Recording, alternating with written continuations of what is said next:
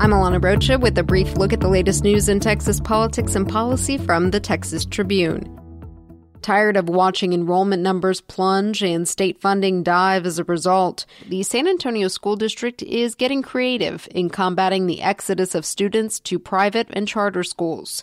But as the district works to offer popular educational programs at dozens of schools, not all low income students are able to attend these schools and must remain in their neighborhood campuses.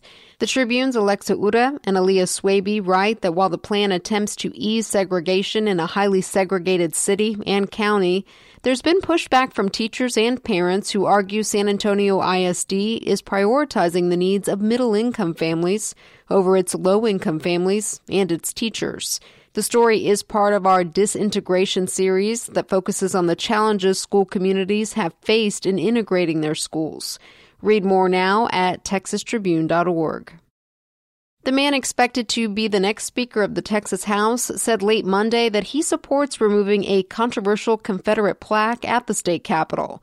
State Representative Dennis Bonnen, a Republican from Angleton, called the plaque's claims that the Civil War was not a rebellion or an attempt to sustain slavery historically inaccurate. His comments came hours after Governor Greg Abbott called for the State Preservation Board that oversees Capitol grounds to meet and discuss the plaque's removal next month.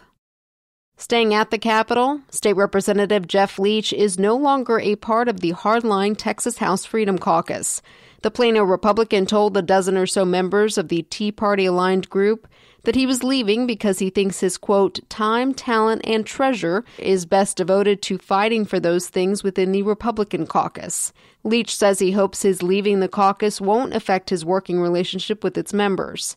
Founded ahead of the 2017 legislative session, the Freedom Caucus pushed far right conservative issues, often clashing with retiring House Speaker Joe Straus and other House members aligned with the more moderate faction of the GOP. The Tribune's Cassie Pollock reports that the group could take a less combative approach in the coming session, given that Republican House members have now unanimously backed Representative Bonnen, the veteran lawmaker with close ties to Straus, to succeed him as House Speaker.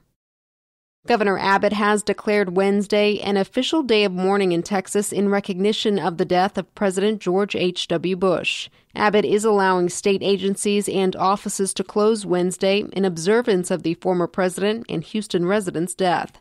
Bush's funeral will be Thursday in Houston, followed by a burial that day in College Station. The Tribune's conversation series continues today on the road. CEO Evan Smith sits down with state representatives Doc Anderson and Kyle Kacal at the Baylor Club in Waco. If you can't watch it live in person or online at texastribune.org at noon, catch the feed anytime at your convenience. I'm Alana Rocha with the Texas Tribune. You've been briefed. The brief is sponsored by Texas Gulf Coast Community Colleges. The nine Texas Gulf Coast Community Colleges are training Texans for high demand careers in leading industries. Find more at gulfcoastcc.org.